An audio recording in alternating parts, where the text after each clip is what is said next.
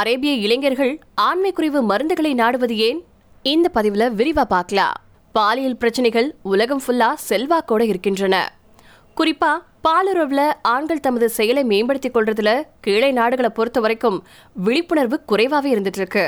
தமிழகத்தின் தெருமுனைகள்ல இதுக்குன்னு ஒட்டப்பட்டிருக்கக்கூடிய சுவரட்டியில நாட்டு வைத்தியர்கள் இளைஞர்களின் பயத்தை வச்சு வியாபாரம் செய்யறாங்க. அரபு உலகத்தை பொறுத்த வரைக்கும் நிலைமை முற்றிலும் மாறலனாலும் கொஞ்சம் மாறிட்டு தான் வந்துட்டு இருக்கு. திரு ஹபாஷி எகிப்தின் தலைநகர் கெய்ராவில் பாலுணர்வை தூண்டக்கூடிய இயற்கையான மூலிகை மருந்துகளை விற்பனை செய்யறதுல பெயர் பெற்றவர். கடந்த சில ஆண்டுகளாக அவர் தன்னுடைய வாடிக்கையாளர்கள் விருப்பத்தில் ஒரு பெரும் மாற்றத்தை கண்டாரு. பெரும்பாலான ஆண்கள் இப்போ மேற்கத்திய நிறுவனங்கள் கிட்ட இருந்து நீல மாத்திரைகளை வாங்கி செல்கிறார்கள் அப்படின்னு அவர் சொல்றாரு. பல ஆய்வுகளின்படி இளம் அரபு ஆண்கள் வயாகரா அப்படின்னு வணிக ரீதியாக அறியப்படக்கூடிய சில்டானாஃபில், வர்தானாபில் மற்றும் தடாலஃபில் போன்ற மருந்துகளை அதிக அளவுல பயன்படுத்துறாங்க. ஆதாரங்கள் இருந்த போதும் ஆச்சரியப்படத்தக்க வகையில பெரும்பாலான இளைஞர்கள் பிபிசி கிட்ட எகிப்து மற்றும் பக்ரைன் தெருக்கள்ல இப்படி மாத்திரைகளை வாங்குறது பத்தி மறுத்து பேசியிருக்காங்க. விரைப்பு பிரச்சனைகளுக்கு மருந்தை பயன்படுத்துறத மறுத்து பேசியிருக்காங்க அல்லது அதை பத்தி தெரியவே இல்லை அப்படின்னு சொல்லியிருக்காங்க. சில பேர் இந்த பிரச்சனைய முதல்ல பேசவே மறுத்துட்டாங்க, ஏன்னா இது அவங்களுடைய சமூகத்தின் ஒழுக்கத்திற்கு முரணானது அப்படின்னு அவங்க கருதுறாங்க.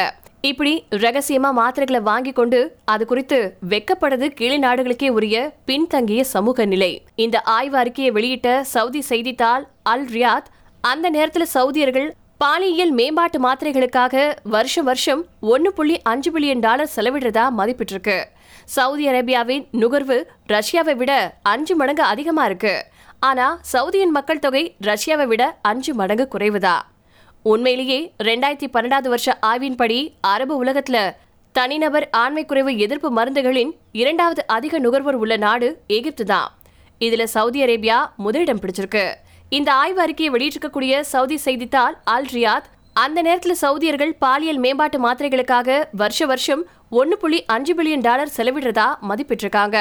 மிக சமீபத்துல அரேபிய ஜேர்னல் ஆஃப் யூரோலஜி எனும் ஆய்வுதல் நடத்தின ஆய்வின் முடிவுகள் 40% இளம் சவுதி ஆண் பங்கேற்பாளர்கள் தங்களுடைய வாழ்க்கையின் ஒரு கட்டத்துல வயகரா போன்ற மருந்துகளை பயன்படுத்துறத பதிவு செஞ்சிருக்கு. எகிப்து இன்னும் உயர்ந்த இடத்துல இருக்கு. 2021 அரசு புள்ளி விவரத்தின்படி ஆண்மை குறைவு எதிர்ப்பு மருந்துகளின் விற்பனை ஆண்டுக்கு சுமாரா $127 மில்லியன் அப்படின்னு சொல்லப்பட்டிருக்கு. இது முழு எகிப்திய மருந்து சந்தையில 2.8% பங்கு கொண்டிருக்கா. ஆண்களுக்கு இருக்கக்கூடிய பாலியல் அழுத்தங்கள் தவிர்க்க முடியாம சில பேர் பாலுறவு வாழ்க்கையில உடனடி செயல்களை விரும்புறாங்க. 2014 அல்பான்கவுஷ் அப்படிங்கிற ஆண்மை குறைவு எதிர்ப்பு மருந்து எகிப்திய மளிகை கடையில சாக்லேட் பார் வடிவத்தில் தோன்றுச்சு. இதன் விலை $0.05 தான். சந்தைக்கு கொண்டு வரப்பட்ட சிறிது நேரத்திலேயே இந்த மருந்து சாக்லேட்டின் விநியோகம் நிறுத்தப்பட்டுச்சு. இந்த மருந்து குழந்தைகளுக்கு விற்கப்பட்டதா உள்ளூர் ஊடகங்கள் தெரிவித்ததை அடுத்து அதன் தயாரிப்பாளர் பாதுகாப்பு படையினரால் கைது செய்யப்பட்டாரு. ஆண்மை குறைவு எதிர்ப்பு மருந்துகளின் பயன்பாடு இளைஞர்களை விட வயசானவங்களுக்கு அதிகமாக இருக்கிறதா அறியப்படுது. இருப்பினும் ஏமன்ல இருக்கக்கூடிய சுகாதார அமைச்சகத்தின் தரவுகள் பெரும்பாலும் 20-45 வயசுக்கு உட்பட்ட ஆண்கள் பயன்படுத்துறாங்க அப்படிங்கறத காட்டுது. 2015 வடக்கு ஏமன்ல இருக்கக்கூடிய ஹவுதி கிளர்ச்சியாளர்கள் இயக்கத்துக்கும் சவுதி ஆதரவு சங்கத்துக்கும் இடையே உள்நாட்டு போர் தொடங்கினதுல இருந்து வயாகரா மற்றும் சியாலிஸ் போதைப் பொருளை பயன்படுத்துறது இளைஞர்களிடையே ஒரு போக்காவே மாறியிருக்கு அப்படின்னு உள்ளூர் அறிக்கைகள் தெரிவிக்குது. சிறைநீரகம் மற்றும் இனப்பெருக்க அறுவை சிகிச்சை அளிக்கும் துனிசிய பேராசிரியரான மொகவத் ஃபாக்சி பிபிசிக்கு அளிச்சிருக்கக்கூடிய பேட்டியில என்ன சொல்லியிருக்காருன்னா, இது போன்ற மருந்துகள் தூண்டுதல்கள் அல்ல அப்படின்னும் பெரும்பாலான சந்தர்ப்பங்கள்ல முதியவர்களை பாதிக்கக்கூடிய நிலைமைகளுக்கு ஏற்ப சிகிச்சை அளிக்கிறதாவும் வலியுறுத்திருக்காரு.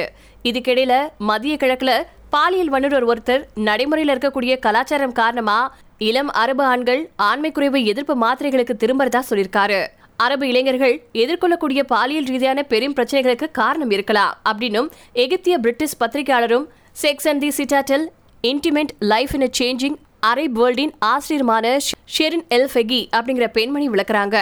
மத்திய கிழக்குல பாலின சமத்துவம் குறித்த 2017 ஐநா ஆதரவு பெற்ற ஒரு முக்கியமான ஆய்வின் முடிவுகளுக்கு பதிலளிச்சிருக்கக்கூடிய ஷெரின் எல்ஃபெகி என்ன சொல்லியிருக்காங்கன்னா, அனைத்து ஆண் பங்கேற்பாளர்களும் எதிர்காலத்தை பத்தி பயப்படுறதோட தங்களுடைய குடும்பங்களுக்கு எப்படி வழங்குவாங்க அப்படிங்கறத பத்தியும் அவங்க பயப்படுறாங்க.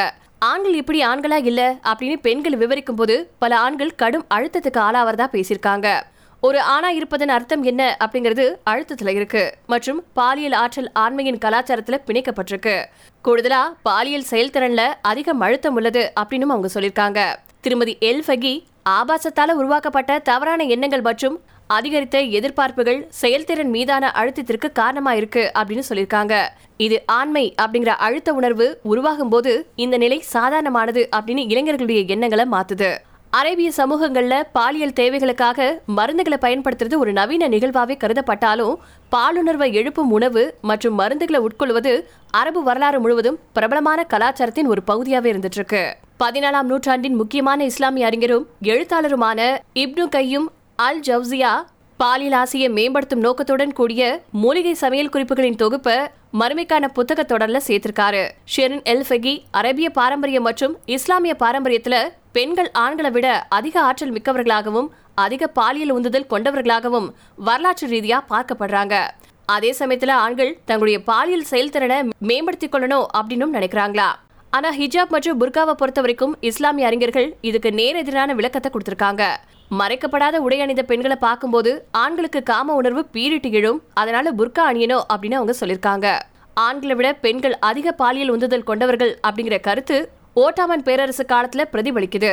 1512 இருந்து 1520 வரைக்கும் ஆட்சி செய்த சுல்தான் சலீம் ஒன்னின் வேண்டுகோளின் பேர்ல எழுத்தாளர் அஹ்மத் பின் சுலைமான் இதே கருத்தை எழுதியிருக்காரு. இந்த புத்தகம் பாலியல் சிகிச்சைக்கான மருந்துகள் மற்றும் மூலிகை சமையல் குறிப்புகளின் கலை களஞ்சியமா இருந்துச்சு. மேலும் பாலியல் நோய்களுக்கான சிகிச்சை மற்றும் பெண் பாலியல் ஆசைகளை தூண்டுறது எப்படி அப்படிங்கறத பத்தியும் விவரிக்குது. 100கணக்கான ஆண்டுகளுக்கு பிறகும் பல அரேபிய இளைஞர்கள் இன்னும் பாலியல் பிரச்சனைகளுக்கான பரிகாரங்களுக்கு திரும்பியிருக்காங்க. மேலும் அவர்களுக்கான பாலுறவு மருத்துவ சந்தை அதிவேகமா வளர்ந்துட்டு வந்துட்டு இருக்கு.